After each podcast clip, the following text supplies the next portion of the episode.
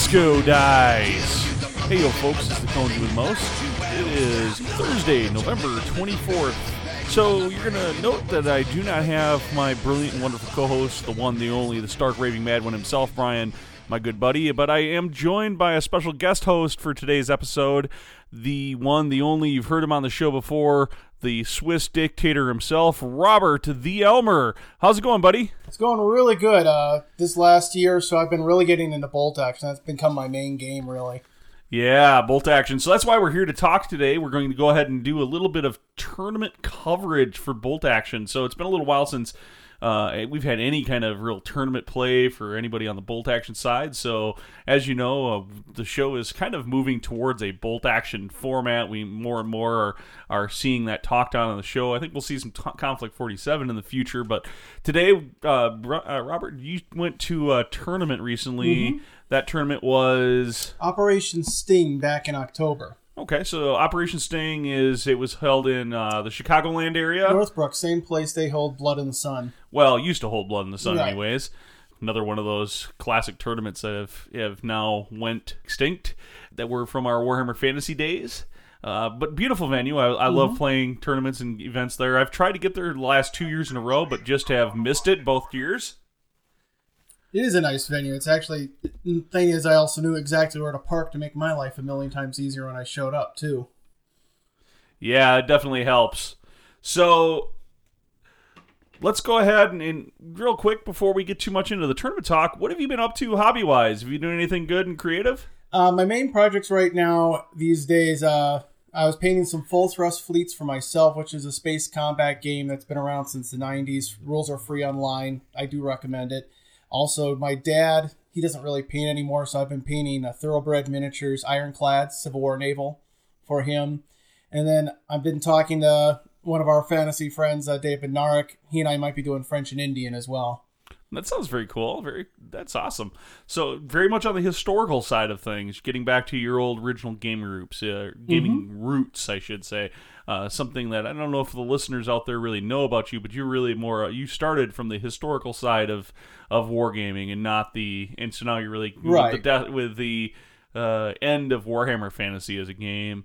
Uh, kind of returning to my roots. I've been exactly. Historical gaming since 94 if that puts a time frame on it. Yeah so so a long time. So for myself i can tell you the, the big things i've been working on. So and we'll talk a little bit more about it in the next episode but i got my kickstarter for drop fleet commander which is by Hawk Wargames.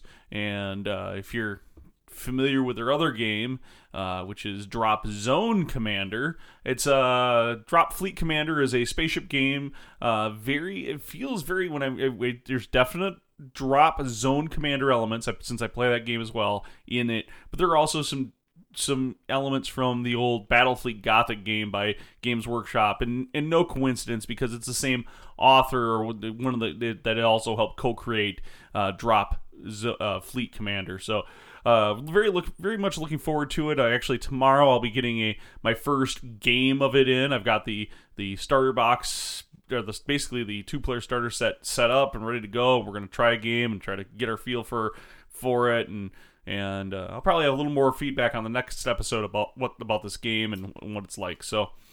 Uh, the other thing that I got is another Kickstarter that just showed up. So the Conan, the board game uh, Kickstarter, which has a ridiculous amount of miniatures, uh, and I say ridiculous for a Kickstarter, like oh my goodness.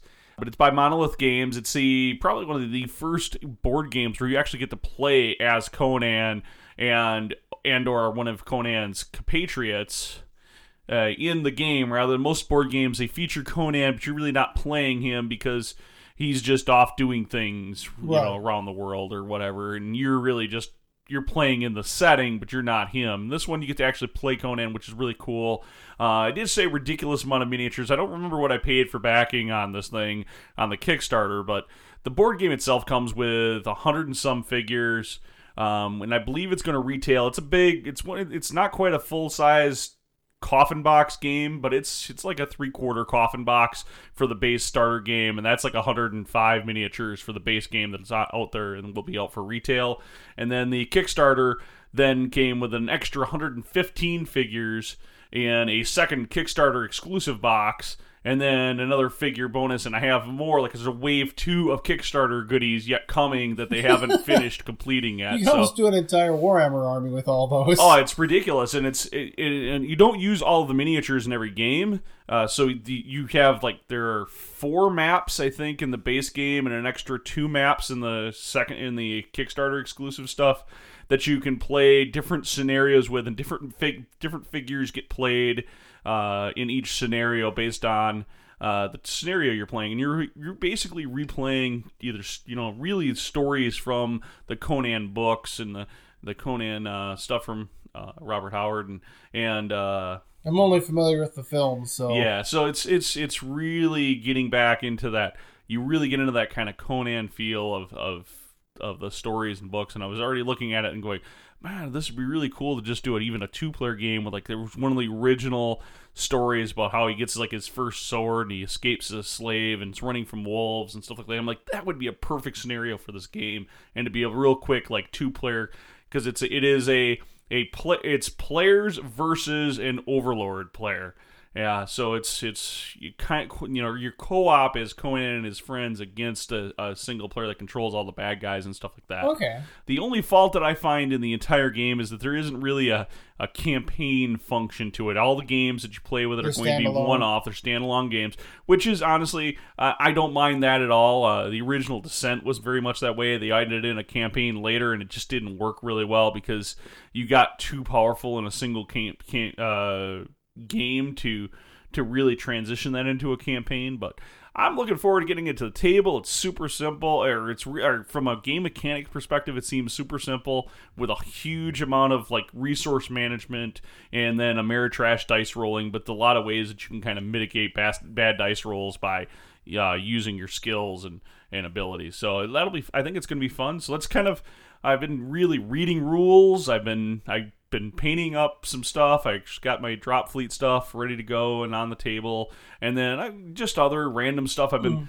Been kind of working on. I've got a new uh, World War II project that I've uh, for Bolt Action that I've started. So uh, I've been I'm looking. Second edition Bolt Action is coming out. Uh, coming out, and we've got a review coming here very soon uh, of really what all the differences and changes are in Bolt Action Second Edition. We'll talk about. I think mm-hmm. that's going to be the next episode but also uh, because of second edition, uh, I really went back to kind of my roots, my beginning of bolt action, which was playing Germans, and I'm looking at a very early war, uh, not quite, not quite extremely early war, but uh, yeah, uh, German Stalingrad, early Stalingrad engagement. I've gotten to be kind of a buff or a historical buff and, and, and nerd on the on the Eastern Front in particular, so I'm I'm looking forward to doing that as well. So that kind of what I've been working on. I just got building models, starting to get paint schemes kind of squared away. It's going to be a long hobby project. I'm trying to paint up things to a very high level on that army, uh, and so there's some conversion work and stuff. So it's it's been You're a gonna make it look good from what you were telling me. That's a goal. That's a goal. I've got one squad that's like three, yeah, about three quarters finished. One only one thing I've realized is I this, I I couldn't find or I didn't I didn't know exactly what the German green is as far as that green gray that they had for their actual uniform color. So I went out and bought a Vallejo, uh, whatever their army series for that color. I don't remember what the name of the shade is. I'd have to look at the Flames yeah. War books. I'd have to go look at it too. Remember not liking Vallejo paints back in the day and I'm like one of only a few out there that say this, but I remember not liking them before. The color, once I got enough coats on the model to come through the white undercoat, looks great. I'm not the, the shade is perfect. It, it definitely helped me see the color I want to get it right from from a you know quasi historical basis. It's super frustrating, at least from my perspective, to paint with. I am definitely not a fan of Vallejo paints. Um, and we'll agree to disagree there. I like it personally. So, so, anyways, that's just my whatever. But the model it is coming along. That is my painting hobby project right now. I probably got about eight thousand other miniatures, and Malifaux stuff laying around that I need to work on. So you're a gamer, is what you're saying. I've got I've got some other board games laying around that I need to get out uh, all the kind of stuff equals a lot of hobby going. There's on. actually one other project I even forgot to mention uh, for a 15 mil rule set called Command Decision. I'm painting Polish troops. Ah, Poles. Well, they just get driven over by tanks and World well, the II, scenario we're okay. using, the it was actually a Polish victory on the first of September. So it was an accident. yeah, they just had anti-tank rifles coming out of their keisters. That is probably also true because the German light tanks back then were at the early part in the war were definitely fragile things if they Yes. actually did if they if you did land hits against them. Yeah, if the anti-tank rifles could mess up a Panzer one or two. So, anyways, with that being said, I, I think that's a lot of hobby we've been getting into and, and doing lately. Uh, we recently had actually uh, some bolt action being played here at my house. Uh, for it was a Conzi Invitational, is what we called it, but it re- really was just us playing some pickup games with some really obscure uh, mechanic for scoring and organizing it that really didn't matter at all. We just I basically thought it was fun. I had, I enjoyed it. Uh, so, uh, I or if you want to go ahead and, and who did you play first? Uh, the first game I played against Brian Cooney, uh, Stark Raven Mad, I took that game. I actually took my Japanese against his Americans, and he ended up beating me pretty bad. He got pretty lucky early on with a really good airstrike that just popped one of my big infantry blobs of Japanese. And once you're on that back foot, it's harder to regain from that point sometimes. Yeah, bolt action is definitely, and I'm seeing this more and more in my second edition games that I didn't see in my first edition games. Was that uh, when you start bleeding order dice and you start losing key squads, it's you almost get into uh, I now can't recover mode uh, more so than I remember feeling like in first edition.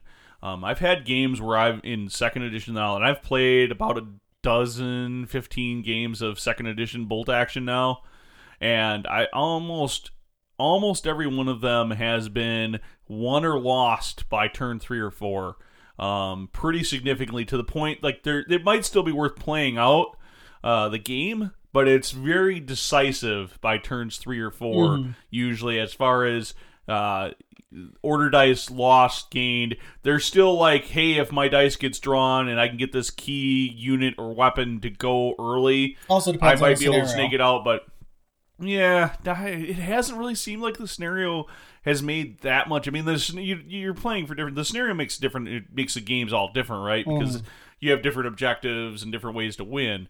But the it seems like the tipping point happens fast happens at least in all of the games I've played at about that third or fourth turn uh, to the point in fact the last time I played Brian was here uh, and uh, with my I think I was playing Germans against his uh, actually a, a take on my Stalingrad list actually against his Americans and within three turns he he effectively tabled me off the board, which is not something that pretty much ever happened in first edition. So, and it was definitely one of those airstrike hit, wiped out a squad, airstrike second turn or third turn hits, wipes out a squad, and now all now I'm so eh, eh, I'm to the point where now he's pulling order dice here. He's got such an order dice advantage in his bag that over mine because I've literally been getting units obliterated from airstrikes and you know lo- you inevitably lose an order dice or two here or there early in the game as well. Mm-hmm.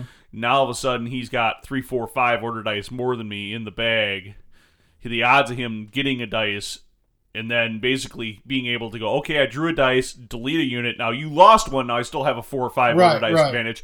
Oh, now I'll go delete another unit. Oh, hey, now you're down to like two dice left by the end of turn three. Have fun. Let's pl- keep playing. No, that that was definitely. I've seen that more and more happen in second edition, and I don't know that that's a a result of second edition or it's a result of me not list building appropriately to Well, adjust maybe for that. people also getting better with their lists, so once things start going, they're a little better with it too. Maybe. Well, I definitely feel like uh, you know playing against, uh, particularly played against Americans quite a bit. That that's an army that didn't really uh, go down. It, it didn't. It, the list that an American player brings doesn't really change from first edition to second edition. No. Whereas my my Soviet list that I wrote for first edition and my or my and then my German list that I'm trying to write for second edition.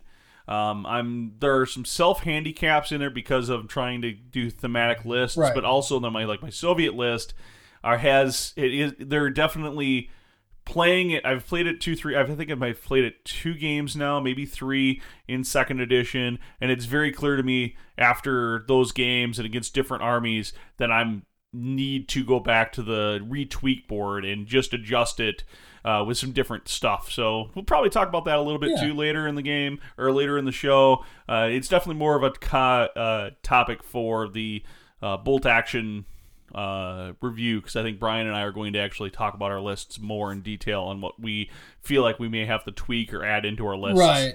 to adjust Because I'm kind of the that page set. two, playing Yeah. Japanese and German. Speaking of German, second game I played against you, Yeah. I took a German list because I had just finished painting a tiger, and I said, you know what? I want to put this on the table and play it.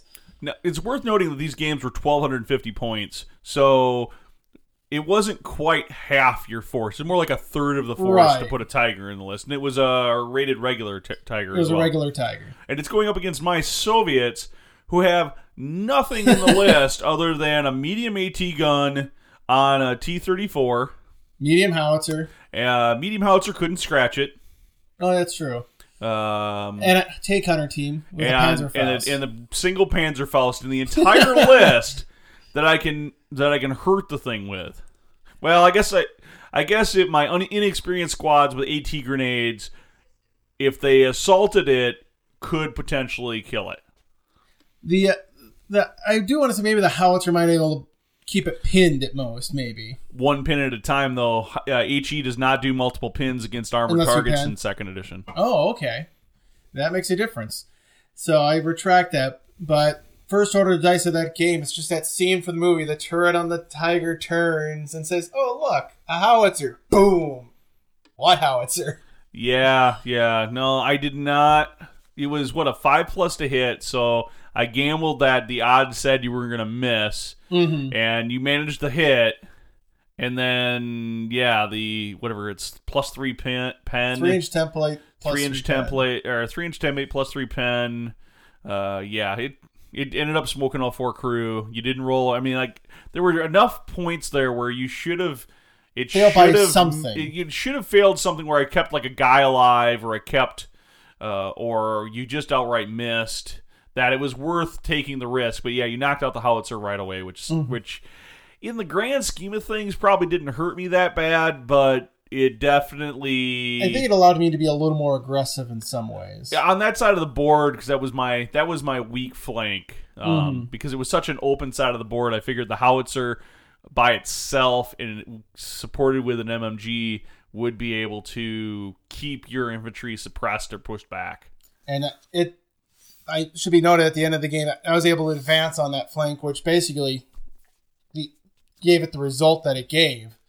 Because I was able to advance and get the guys in your deployment zone according to the scenario. Yeah, that was part of the objective was to get guys in the snare in the into the opposing uh, into the opposing deployment zone. It was basically so the the scenario just as a kind of a uh, uh, quick uh, follow up was a a uh, uh, standard kill killing units wins scores points, and you have to win by basically three points. Uh, if it's two or two or if it's two to zero points of the difference, it's a draw. You lose by more than uh, more than, or three or more than you than you uh, you lose, right? Or three or more you win.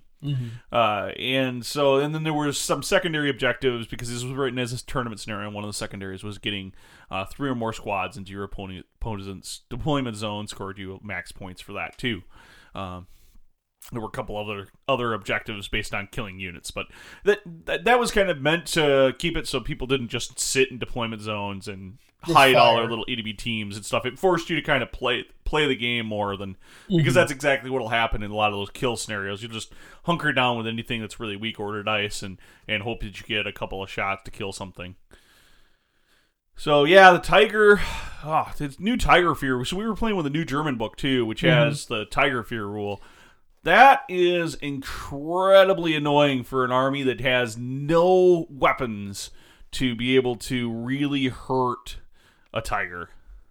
Yeah, and I, I think for a while there we were not playing it right, or we had been forgetting it even. I think. Yeah, I think so. But it, like it did account for like one squad of infantry basically having to go down instead of being able to shoot. It was annoying to have to roll a lot of additional command checks to to have to be able to with with infantry and small arms units that have nothing they can do. It makes sense. Like thematically, it made sense, but it was it was like ah, especially annoying, especially when like right after you take out the howitzer and then you turn around and drive around this giant ruined factory, turn around the corner and oh hi T thirty four, smack it in the front. Of course, I did have. I, I, should note that the the T thirty four did have. I did have opportunities with order dice previous in the turn to move my T thirty four out of the way. I was still kind of gambling at that point, and it was still going to be like a 50% chance that you would, you would get to hit, but it didn't seem like it mattered. Every time you fired that big gun, you hit something. It was that was kind of crazy, and it was a lot of three, four plus, five plus shots. You just it was the luck of the dice there. Mm-hmm.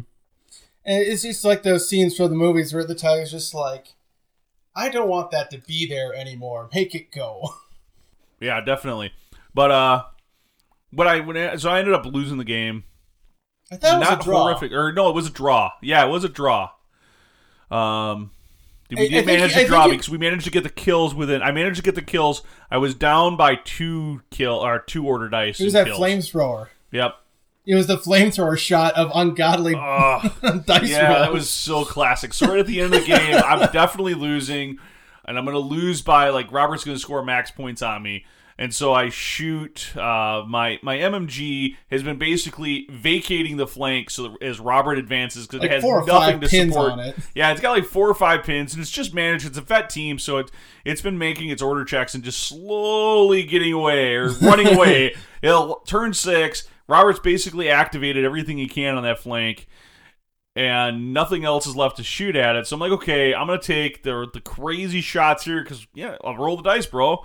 And yeah. so I roll the dice, and I score one. I roll. I need sixes and sixes to hit, so I roll. I got one hit out of my like five shots. I roll sixes. Hey, I got one like one six. Got to pick up that dice again, roll it again. Boom, it's a six again. Hey, I hit. Veteran I hit, team. I hit the flamethrower, so it's veteran team. So I need to roll five or six to wound. Boom, roll six to wound. Ah, chance for exceptional damage. Boom! Roll another six. Just take it off.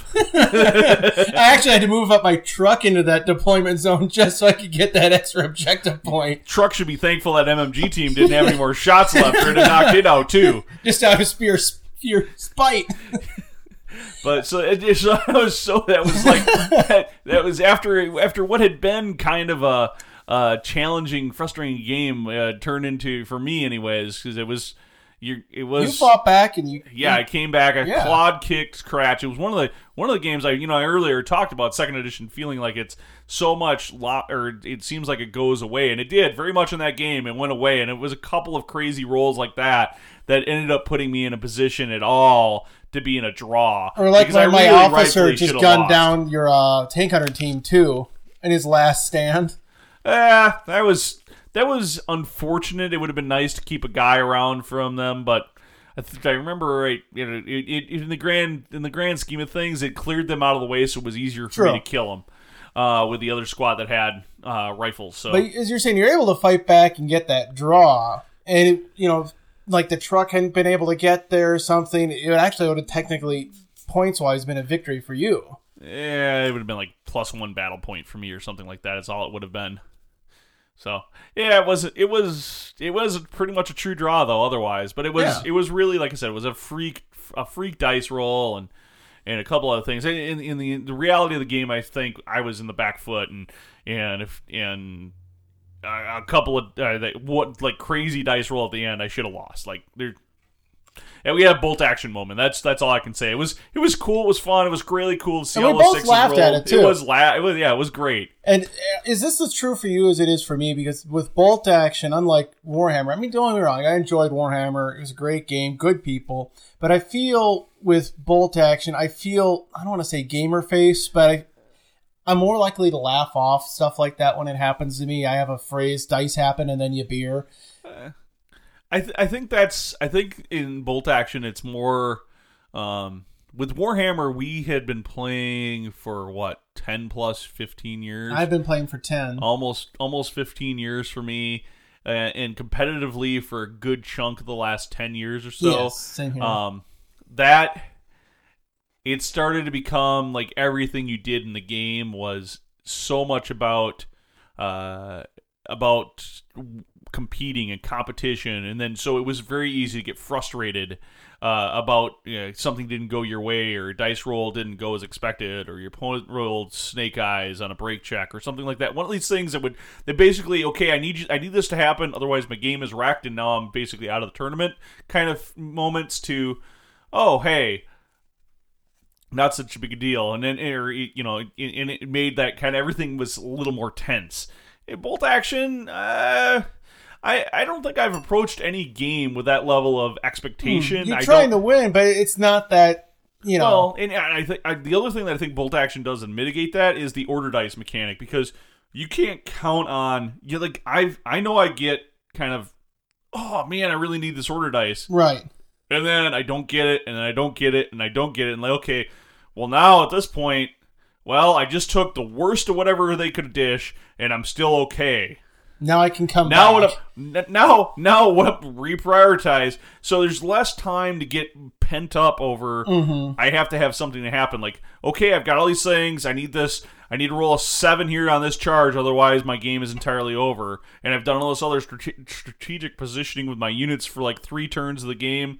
That doesn't. That's almost impossible to happen. And you don't have that much time. That like, okay, we've been playing for an hour and I've done all this stuff, and all I have to do is roll a seven, and I've got it. And I roll a six. Like that kind of thing can't happen in bolt action be, eh, for an hour's worth of play because you're you're it's constantly it's shifting. you you, you, you it, the game is so fluid you can't sit there for more than you know 15 or 20 minutes in a turn and you're like No. oh well i'm completely thinking about It- doing something else my threat assessments are have completely changed and adjusted right now It feels a lot like if you're like watching Band of Brothers or Saving Private, where it's a chaotic battlefield. Things are changing in an instant, and you have to react to that. I think that's what makes it, as you're saying, you're not getting pent up and frustrated, but it makes it more exciting. I think too, actually. Yeah, I mean, it definitely gives less. It- there's it's it's less of that pent up. "Urgh, I have to have this one thing happen, and I've I've rarely had those moments. I've had I've had moments where I've went down. Uh, when I lose quickly, those are the games where I'm like, I have those moments where like I could shift the entire game if I just get an order dice out of the bag here early on this But turn, or I are get the- the first draw. But that's those are The kind of the exceptions because yeah. usually in those games, I'm going down bad. I'm losing horribly. And then in that case, I've probably done a few other things or I did things in my list that I should never have brought to the table in that kind of setup that shifted things. So, Sometimes you just have the bad matchup too.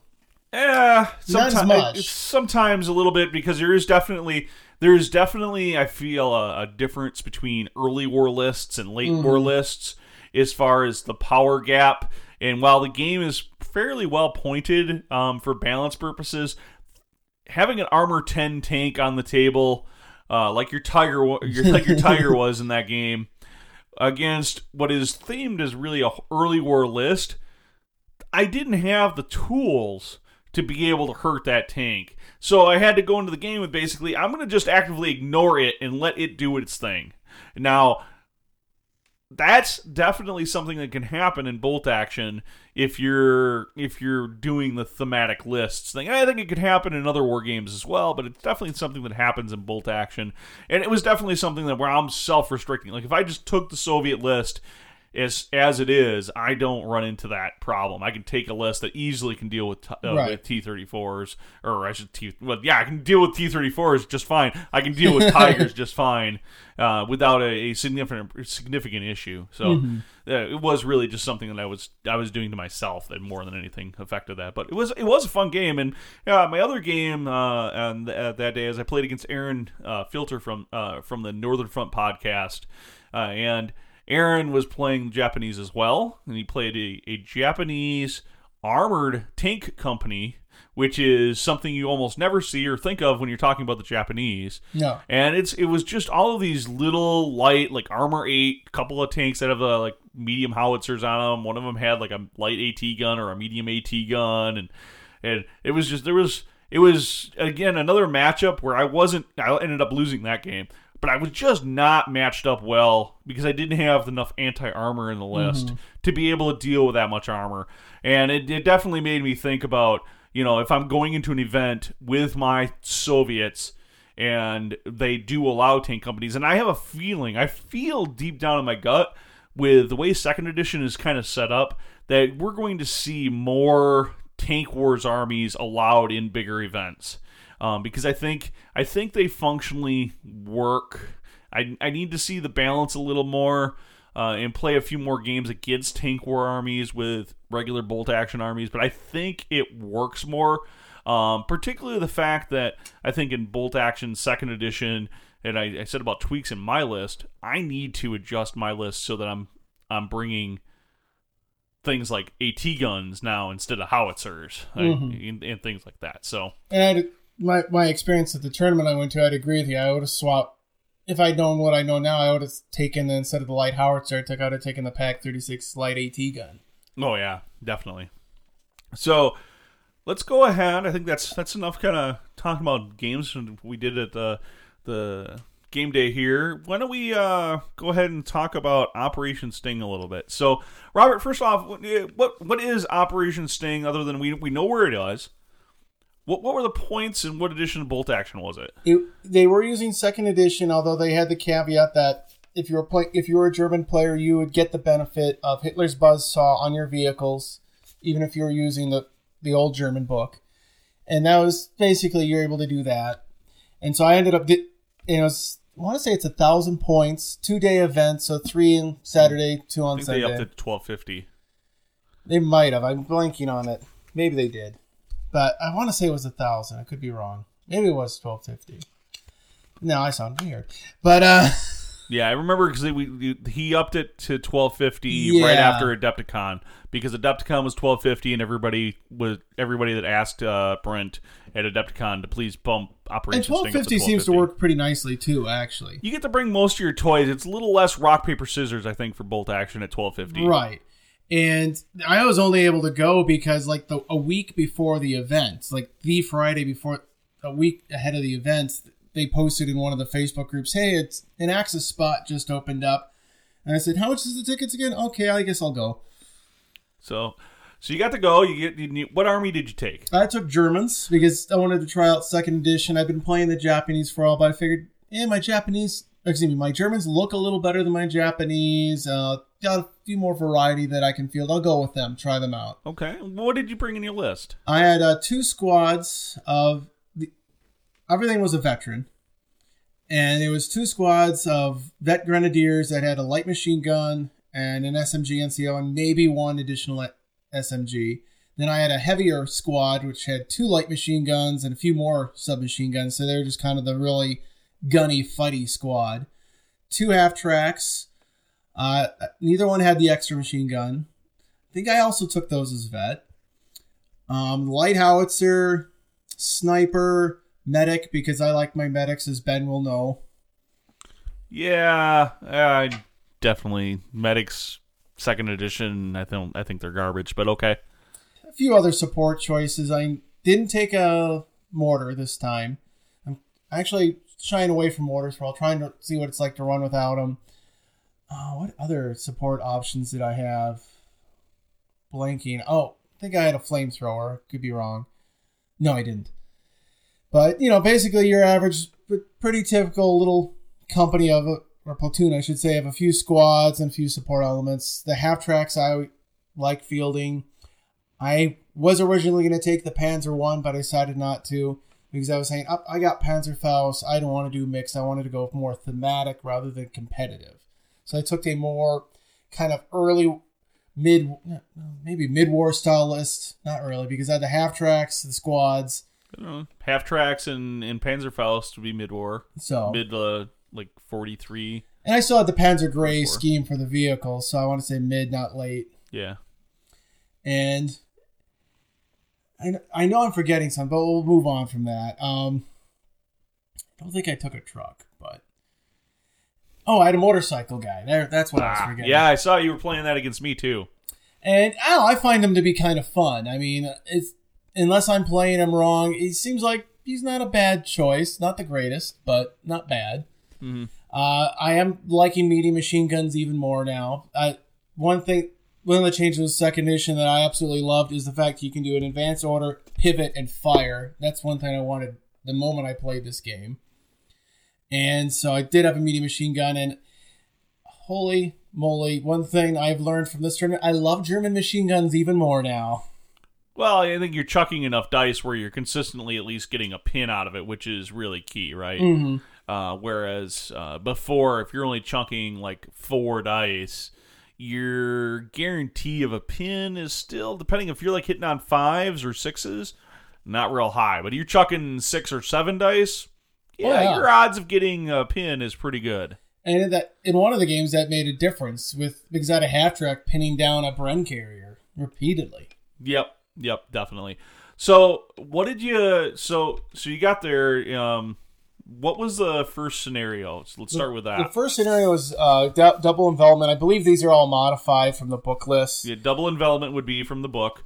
Um, so who did you play, or what? I should say, who did you play, and what army were they playing? Uh, Chris Paul, if I remember his name correctly, I played against him round one from of War, so I knew I was going to be in a good game. He was playing Americans. He had a Sherman.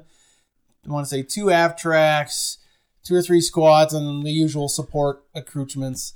And he's a at least I found him to be a, find him to be a good player. And that one I never could quite get across the field to do what I needed to do, and he was able to kind of keep me shut down. Yeah, double envelopment. I've played this scenario in, in second edition. It's a very tough scenario to because you have to be both an attacker and a defender at the same time. For those armies that don't have a huge number of order dice um, with elements uh, uh, to be able to do attack and defend, um, you can it, it can be very difficult to to do both. And it sounds like that's what you ran into a little bit, and that that does, that would make sense the way you talked about your list. It's still you know it's a smaller elite list really with all those veterans. And especially since he had the Sherman, and while I have Panzerfaust, I have to get close to do anything with the Panzerfaust. Whereas if I had the light AT gun instead of the howitzer, I might have had a better chance of it. I think. Yeah, and and God, the AT guns are just so much better. It, you go from like something in first edition that nobody never saw the table, and now you're like, well, I'll, I can fire it as an HE weapon, and it's got a halfway decent HE.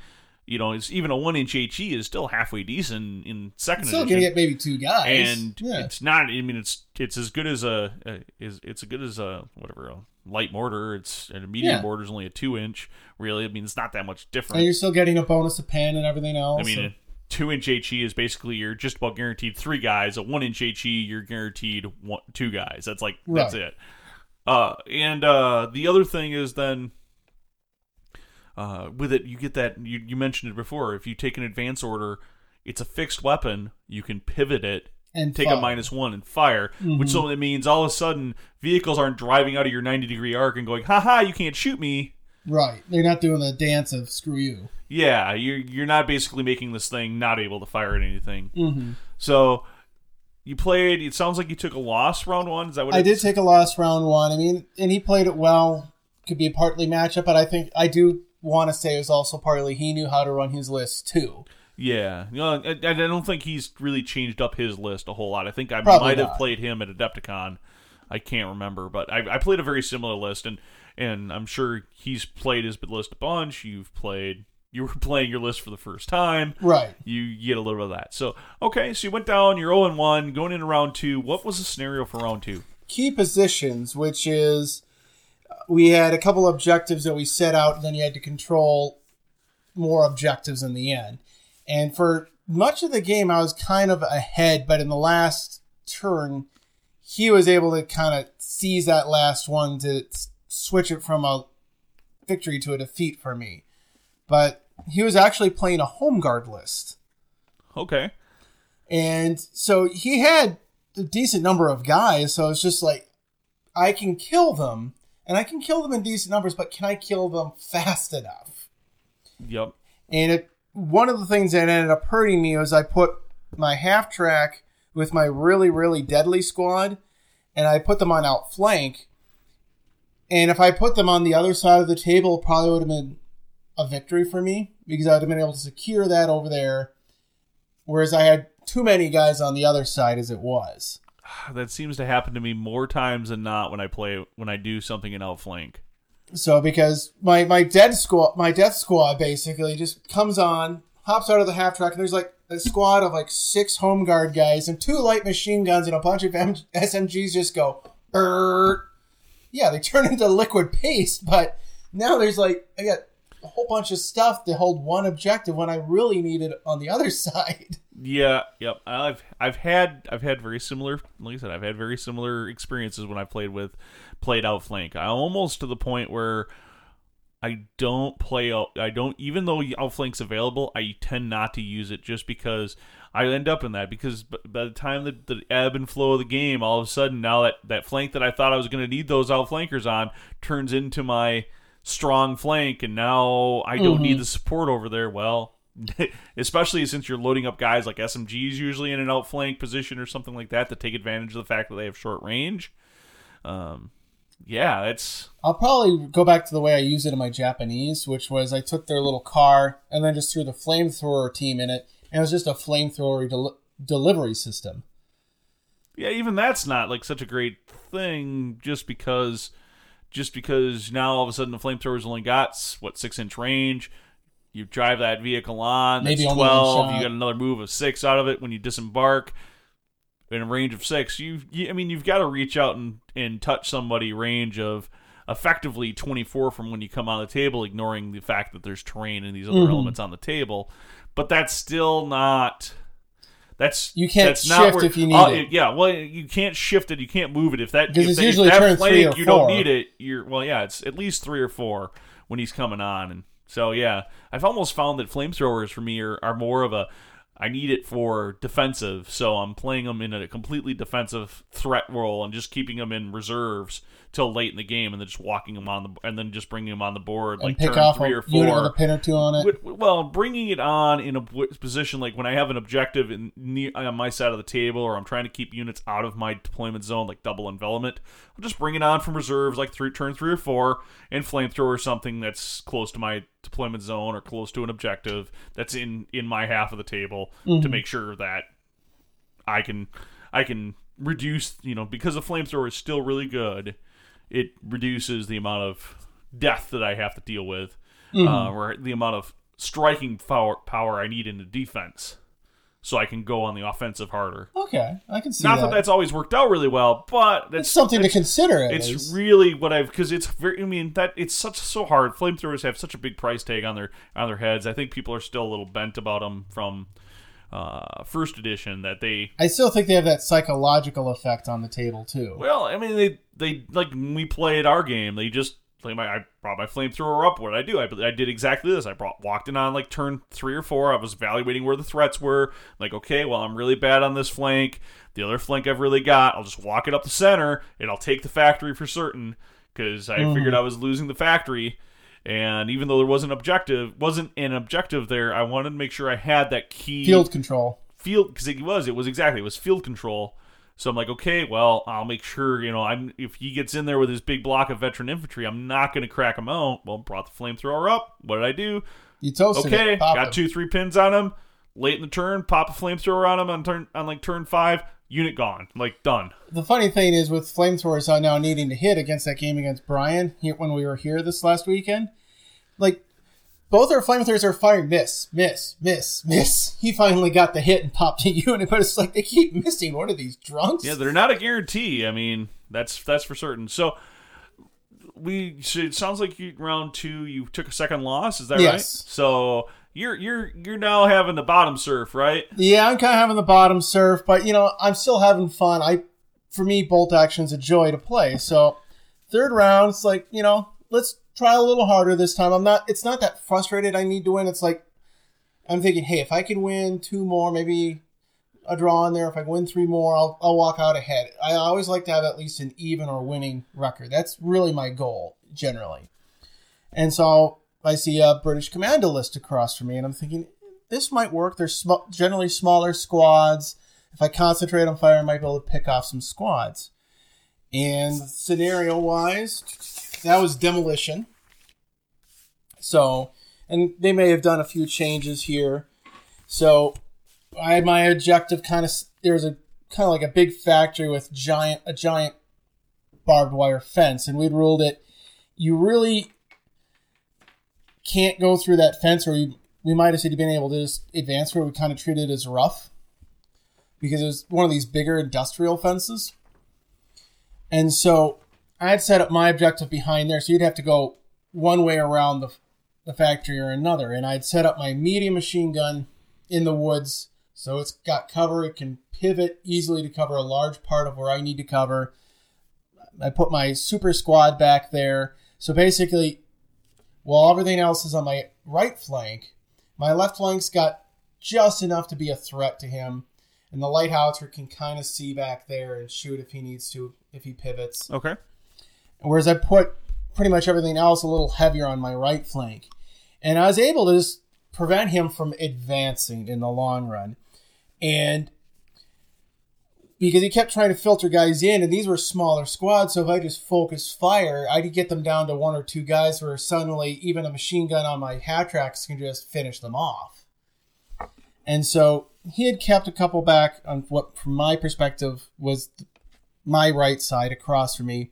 And towards the end, my my fighting squad just started bolting towards his objective, and I immobile had immobilized one uh, Bren carrier. He had actually built jumped out with his squad of another Bren carrier, and I ended up being closer to the Bren carrier at the end of one turn, so it got It picked popped. up. Okay.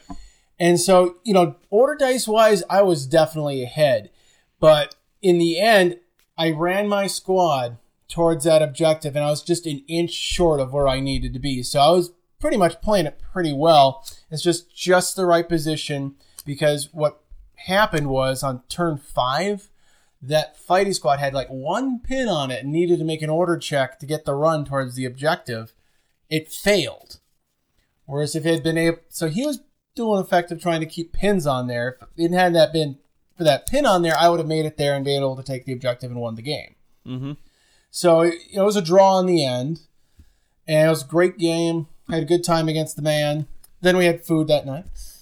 Okay. Well, food's always good. Any other good shenanigans that happened? I, I haven't been. I haven't been to a lot of two day. Well, I haven't been to any two day bolt action events that are not Adepticon. There's people doing like pickup games, kind of like you sometimes see after a Warhammer tournament, playing various card games, little board games. Uh, there is some game they were try- doing a demo of. I don't think it was Infinity. I think it was some other game that people are trying out. I know Stents was playing that. Out of he's from Minnesota, Mm-hmm. and the guy running the tournament I think was playing that. I can't remember what the name of the game was. Didn't I was just kind of going over some things because I was what I was doing that while just hanging out. I was just really going through both the Japanese and German books and kind of taking lessons I'd learned because these were my first games of second edition.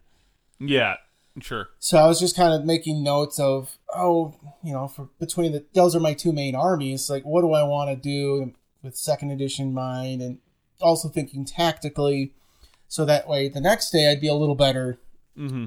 And we discussed some things in the books, and so I go to bed that night. I did get a hotel. I didn't want to drive between Janesville and Northbrook, which isn't a long drive, but it was worth the whatever. Yeah. I, I don't. I don't like taking that drive either. So.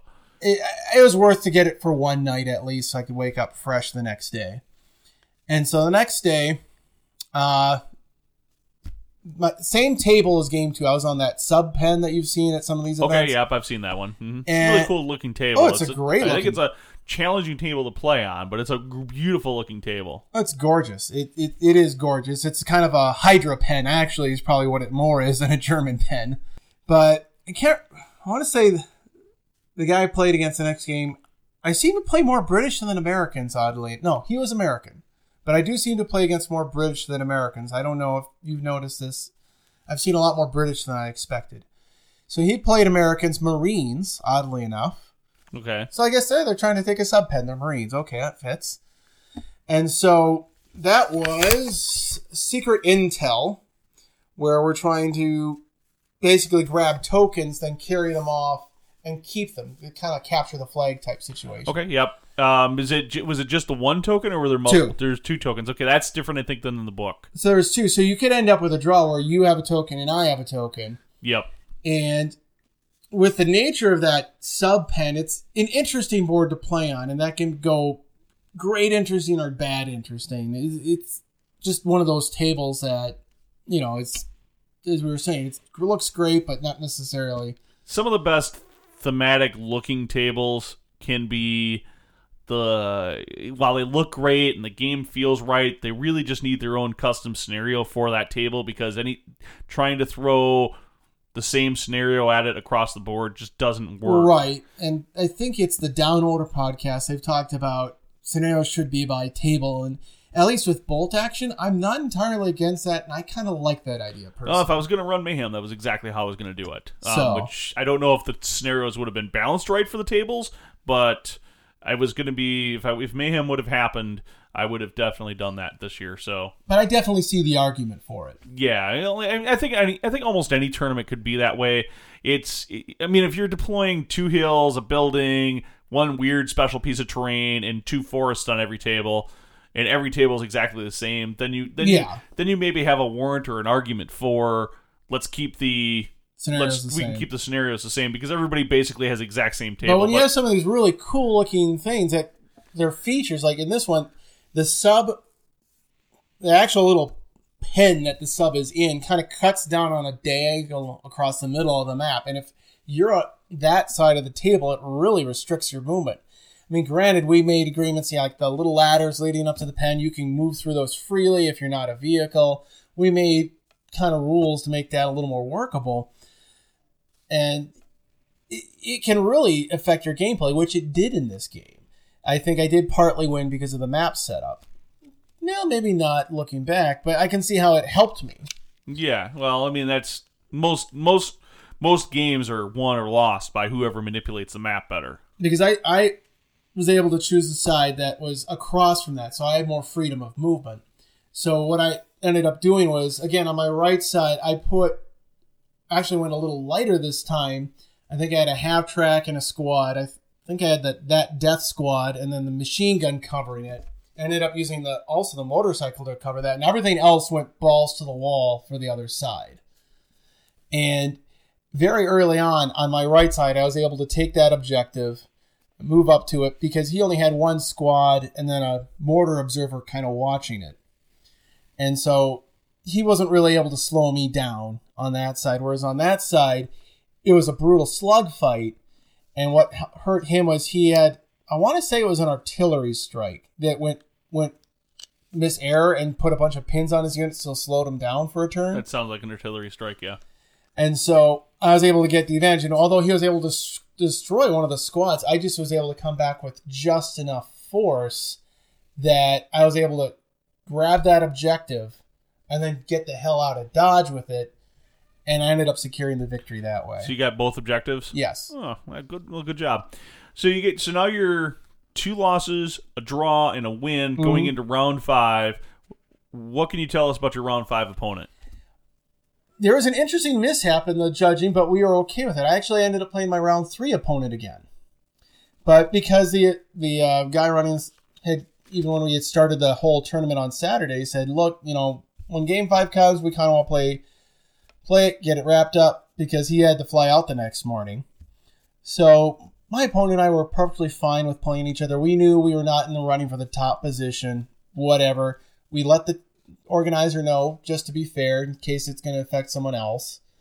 And he said, if you guys don't mind, go ahead, just play. So is that British Commando list again, the one I drew against. Okay. And this was on a more open table. There was just enough kind of ruins where you'd get cover, but it wouldn't block line of sight. So you, Depends on how you pr- play them, but okay. that's how we were playing it at least. Okay. And like there's some bigger stuff that you could, but it wasn't enough. And like it was a night scenario where that it was a no man's land. So that first turn you only have like a 24 inch range where you can see. Yep. And then he had did the preparatory bombardment, and because that first turn he can't really see me and I can't really see him, I was able to get enough stuff off from the pins that I got from the prep bombardment that I was able to recover from that. I was almost non ineffective in that scenario. Which I don't know if prep bombardment with night that kind of that night effect really is a good idea personally. But I think that might be the way it is in the book. So okay. Uh, it's, I mean, first turn prep bombardment is, I mean, worst worst thing that happens if unless you have small teams on the two man teams on the board is you lose a guy in a squad here or there. Like Right. that's that's pretty much And I don't think I lost a single guy amongst it. It was just a pin or two here and there. And one of the things that interestingly helped me enough is I was able to I fired my light howitzer on Sherman on turn two, I think it was, and got that pin on it. And he had trouble shaking that off because I was able to. Get, because I think he failed an order check, and I was able to get another pin on it. And like he actually, I think, went down one turn just to get rid of the damn things. Mm, seemed you could have just as easily taken a rally. No, it was a rally. That's what I yeah, was I'd thinking. say a rally just to get rid of them because a rally you wouldn't have to take a you wouldn't have any pin modifiers and it would make just more sense. I think it was a rally he did. I might be misremembering then. Of course, you could take it down and get the free backup move and then remove, but then you have to keep the down order at the end of the turn to remove D3, so you're effectively killing it for two turns in a row. And this was kind of the kill points for each one for every enemy unit killed, and then is that all it is? But I think that's that's what No Man's Land is. and when book. you're playing against really small elite squads like that with commandos, and whereas my elite they're bigger squads, even though I don't have as many, that plays into my hands quite a bit. Yeah, I've definitely played played into it when you against my Soviets as well because I have a lot of I have lots of order dice. I have like 16 order dice in the list, but Mm-hmm. there's four or five or six two man or three man teams in that list as well, which means I bleed order dice. And there was a couple moments I did play in my favor. There was like one time where I had a squad that had been really beaten up, and I want to say I got the assault off, and so he didn't just get to gun me down. So I went in and I had just enough guys where I was able to get the hits I needed to pop his squad and keep that squad alive and take out his. So there's a couple moments like that too. I was also because he had his Bren carriers and the squads in those, my half tracks, since they're way back on my side, even without the squads in them, they're just a support gun platform at that point, Sure. which I also like in second edition. So they feel like they play like I would feel like you would see them on the battlefield that way. So I was just kept, firing those half tracks at these Bren carriers just so they'd always have a pin or two on them, and then the squads inside get a pin or two on them until they get up. And you get two or three pins, it really starts hampering things.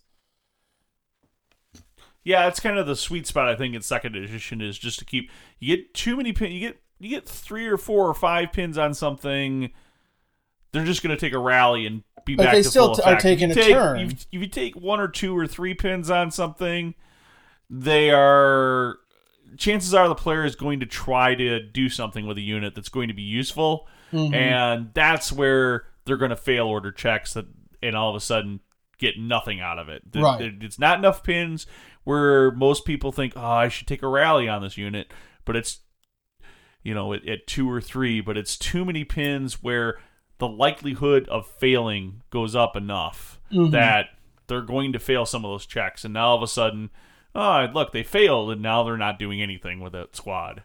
And with, as you were saying earlier, once things really started to go my way, it just kind of collapsed forward and it added to that momentum. And I was able to gain the field control where I needed to. Like, at one point, he tried to run.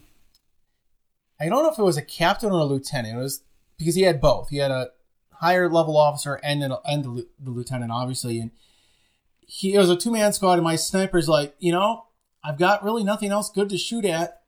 Takes a shot, pops him, takes out the team. And because that's when it was still kind of close, like he might still pull off a draw.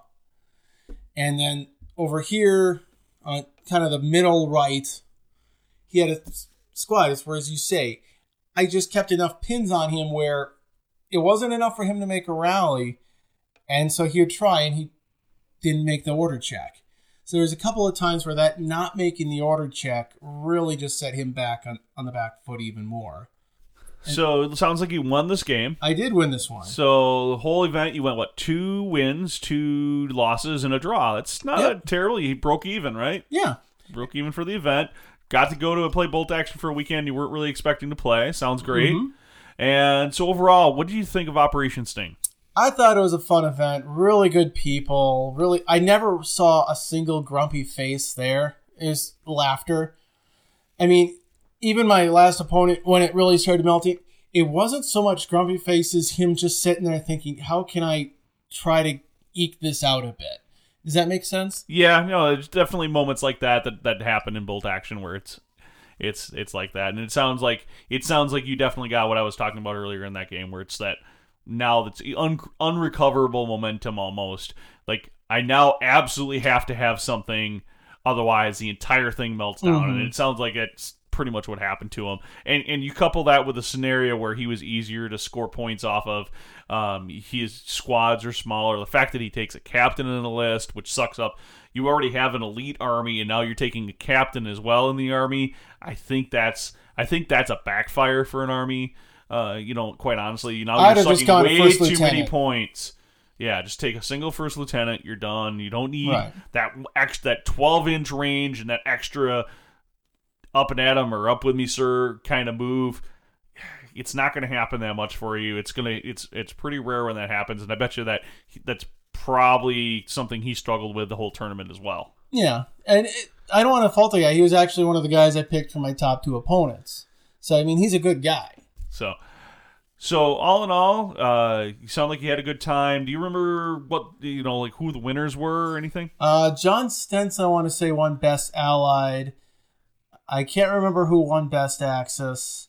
I want to say my first opponent, Chris Paul, did win an award.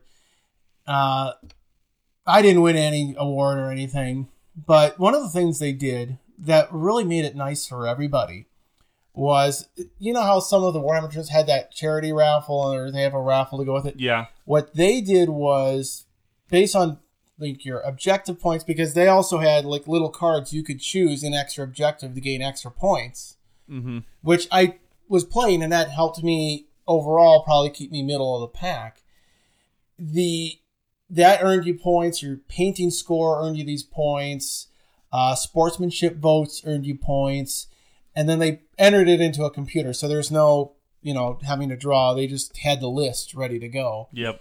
and so kind of like everybody was walking away with something just about. And the swag bag was really good too. You got that template that I have for all the different sizes. Yeah, it's uh, basically the the a, a different take on the on the template system for bolt action. And so, you know, like I actually won some Polish infantry because you got to go up to a table and pick. It's like, you know, I got Polish from World at War. Why don't I get more Polish and just collect the Polish army and prizes? Well, that works. So I mean, everyone was walking away from happy what what I could see. Really was a lot of fun. I mean, I really didn't see any real cheese dick list. It felt like even with a thematic list like I had, which was probably not as mean of a German list as I could easily have fielded and still be even somewhat thematic, I felt like I could still compete. well, I think that's the thing in bolt action is the the end of the day we're playing we're all playing humans with rifles, right? Human with rifles, a human with a rifle. They all die the same. How well are just- they trained? Yeah, how well are you? How well are your dudes with rifles trained versus how well my dudes with rifles trained, and then how well is my support versus your support, and how well do I execute it? So at the end of the day, the game is very closely balanced because of that. Sure, you you said we had the early war weapons versus late war weapons. The early war weapons oftentimes are not nearly as effective um, at knocking out, say, enemy armor or something like that. But overall, the game is is is great in that respect. So. Sounds like you had a great time. Lots of people won stuff. You walked away with some good swag. Operation Sting, I think that's something I've it's now two years in a row I've had to drop out of it. It falls right around the same time Gamehole Con happens here in Madison, which I was at the same weekend. Mm-hmm. I did run bolt action demos at Gamehole Con. I played in True Dungeon at Gamehole Con. I had a brilliant time at Gamehole Con. It was great. Unfortunately, like I said, I was kind of I ended up being obligated to do that instead of going to going to this, so I missed it. Um, but that would have been an allied player, not an Axis player, so that wasn't how you got in. Uh, glad you had a good time. Oh, I had a great time. I plan on going again next year. So definitely a tournament you would recommend. yes. Uh, try, I I know Brent. Uh, I believe Brent is the guy who runs it. Uh, Brent is a great guy. I met him two years ago at Adepticon. Uh, when I we when was still when Bolt Action was just a one day three round tournament. I ended up playing him. I think he was my first round opponent, and he was playing Americans, and he failed his airstrike on himself. Both both airstrikes landed on him, but somehow we still somehow with that he still managed to draw and it was like the single secret objective that you carry off towards your deployment zone. Mm-hmm. And he managed to snag that early because he had a very mobile force and was able to. I misplayed the scenario and misplayed the side of the table and couldn't get to the objective because of the way the terrain was. It's definitely one of those examples of terrain dictated that table should never have been that scenario. Not to mention that scenario was also very bad in first edition, um, but it, it was definitely a terrain affected the the game to the point where I couldn't. There was nothing I could have done to get to the objective faster than he could have.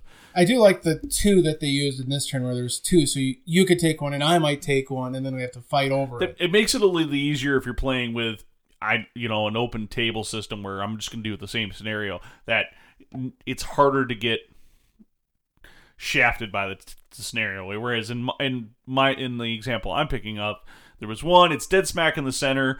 On one side of the table it's completely wide open free drive all the way up to it. On my side of the table there were two buildings with a small alley between them where you can basically get one squad at a time and feed through into a into the would have a opponent's buzzsaw. yeah, I couldn't get a vehicle in there at all. Whereas he was able to drive up a truck without ain't without me being able to because there's vehicles, drive up the truck right next to it, park, you know, full run move, next turn, get out, drop an infantry squad on it, pick up pick it up, get back in his truck, And then get the hell and, out and, of and drive out and drive out of there. And, then- and I'm literally feeding one vehicle at a t- or one infantry squad in at a time while he's able to basically wall me off with another elite Mm-hmm. veteran squad. So yeah, it was it, it was what it was, you know. But I do like the, yeah. I mean, I, I do like that Warlord seems to be listening to the community, and I think the organizers are kind of getting more sense of how to tweak things a little bit just to make it a little better for that kind of, or you have a weekend where you are competing rather than the one-off games. Yep. So, so anyways, uh, we definitely recommend Operation Sting. It's it's in uh, uh, Northbrook, Illinois. Mhm. It's a, it's a great venue, great hotel. Hopefully next year, it, hopefully this year, I, I think he's like at maxed out for the space he can do pretty much in that room that what he think he feels comfortable yeah. with. Um, I, I remember having a conversation with him back in the spring about potentially expanding it further, and he, we talked about we talked the TO speak with costs and expenses and risks, and there's a lot of it. But I I feel like this is one that one tournament that has that potential to go to the next level to to go from like 30 see that. players to to 40, 50, 60. But then there's also the investment of terrain and time and blah blah blah blah blah. You get all sorts of stuff. Ye- So I hope I hope he's able to go there and makes that decision. But uh, you know, we'll see. And even more so, I hope I get to go as well next year. Um, who knows what I will be playing? The other tournament I, I played earlier, we won't go into details. I just want to kind of give a shout out to it. Uh, it was the World at War tournament that Seamus ran. Oh yeah, that was quite a quite a while ago. Yeah, that was the early war theme turn where it had to be That was still first edition. right. You you had to use a theater selector from your. You were limited to your theater selectors, and you had to use an early war theater selector, and that was just a blast. If you haven't heard of that one, go to like the Chicago Bolt Action Group, talk to Seamus. He's going to run that again. I think he's doing early war again because he likes to do the set time period. Yeah, no, it makes it makes things for a little more thematic, and you have a little more balance for for that. Oh, hey, Mm-hmm. I'm, I'm playing my early war list versus oh crud, you just brought a tiger to the table. I can't do anything to it. But I did win an award at that tournament too. I won the Hanno Swag Award. Best themed. Yep. Well done. So, with that being said, on that bombshell, uh, to quote another other show that's uh, not technically there anymore, uh, we will go ahead and wrap this up. Uh, so again, thanks, thanks everyone for listening. Uh, we we've talked about a lot of bolt action. We talked particularly about Operation Sting today, uh, and, and recap that, and particularly Robert's games and experience at Operation Sting. We strongly recommend that tournament. So if you're into bolt action and you're looking for a two day weekend getaway event in the fall next year, make sure you look for this. It sells out incredibly fast, and ticket sales will likely go up probably. Um, by by Adepticon, he'll have ticket sales up, and it would be surprise me if he doesn't have it sold out already by Adepticon. Because last year he was virtually sold out by Adepticon. Mm-hmm. Because So, I remember talking by- about it. By the time Adepticon's done, he will be sold out, and then it will be waiting list until in trying to get in. and So I'd kind of written it off that I wasn't going to get in. yeah, so it's it's it's I, I hear nothing but good stuff about it. Just ends up falling at a bad time of the year for me. So uh, maybe without mayhem and now I'll have a little more flexibility there. But if I'm, I'm always I'm committed, really committed to trying to help make sure Gamehole Con has good stuff running at it, and and who knows what's going to happen next year for Gamehole Con as far as minis. But I'm going to try to be more involved there. Anyways, let's go ahead and wrap this thing up. That's the show. Uh, again, it's November 24th. Thanksgiving here in the U.S. Thanks, Robert, for taking the time on the holiday weekend. I know it's really hard sometimes when you have family and stuff to be able to take the trip up from Janesville here to Madison to actually record in studio at Dugan's Delft Studios. We will go ahead and get this out as soon as I can. And with that being said, make sure you check out our website at wiscodice.com. What was that website, Robert? Wiscodice.com. Yeah, it was wiscodice.com. Or you can catch us on all the social media, whether that's Twitter, Facebook, uh, Google Plus, and of course, catch us on your favorite podcast feed uh, device. Leave it and make sure you leave us reviews, whether that's on Stitcher Smart Radio, whether that's on Blackberry, Blackberry Podcasts, whether that's on uh, iTunes. We'd love to have those reviews. It helps us in the rankings, helps people find the show, especially now that we're changing kind of changing formats of the show from uh, more fantasy and, and type event to more of a bolt action type event. Uh, finally, kind of got our feet underneath us and figured out what we want to do. Uh, make sure that you uh, leave those comments because it really does help and, and we like knowing if we're doing well. And if you have even more thoughts on what those comment areas would fill in, send us an email. Like, tell us what you want to know or what you want to hear about us covering on the show uh, from a theme. Do you want to hear more tournament reports? Do you want to hear more hobby projects? Do you want to hear do you want to hear more tactical discussions? Or would you even like to hear some historical discussions? I don't know that we're going to be the historical bolt action podcast because that's like what everybody does. But uh, hey, we you know, you want to hear some historical stuff, we'll do that too. Um, of course, we're going to talk about other games because I am a multifaceted gamer as well as my my co-host Brian. So, anyways, with that being said, thanks a lot everyone for listening. We really appreciate it. Peace out. Take care, guys.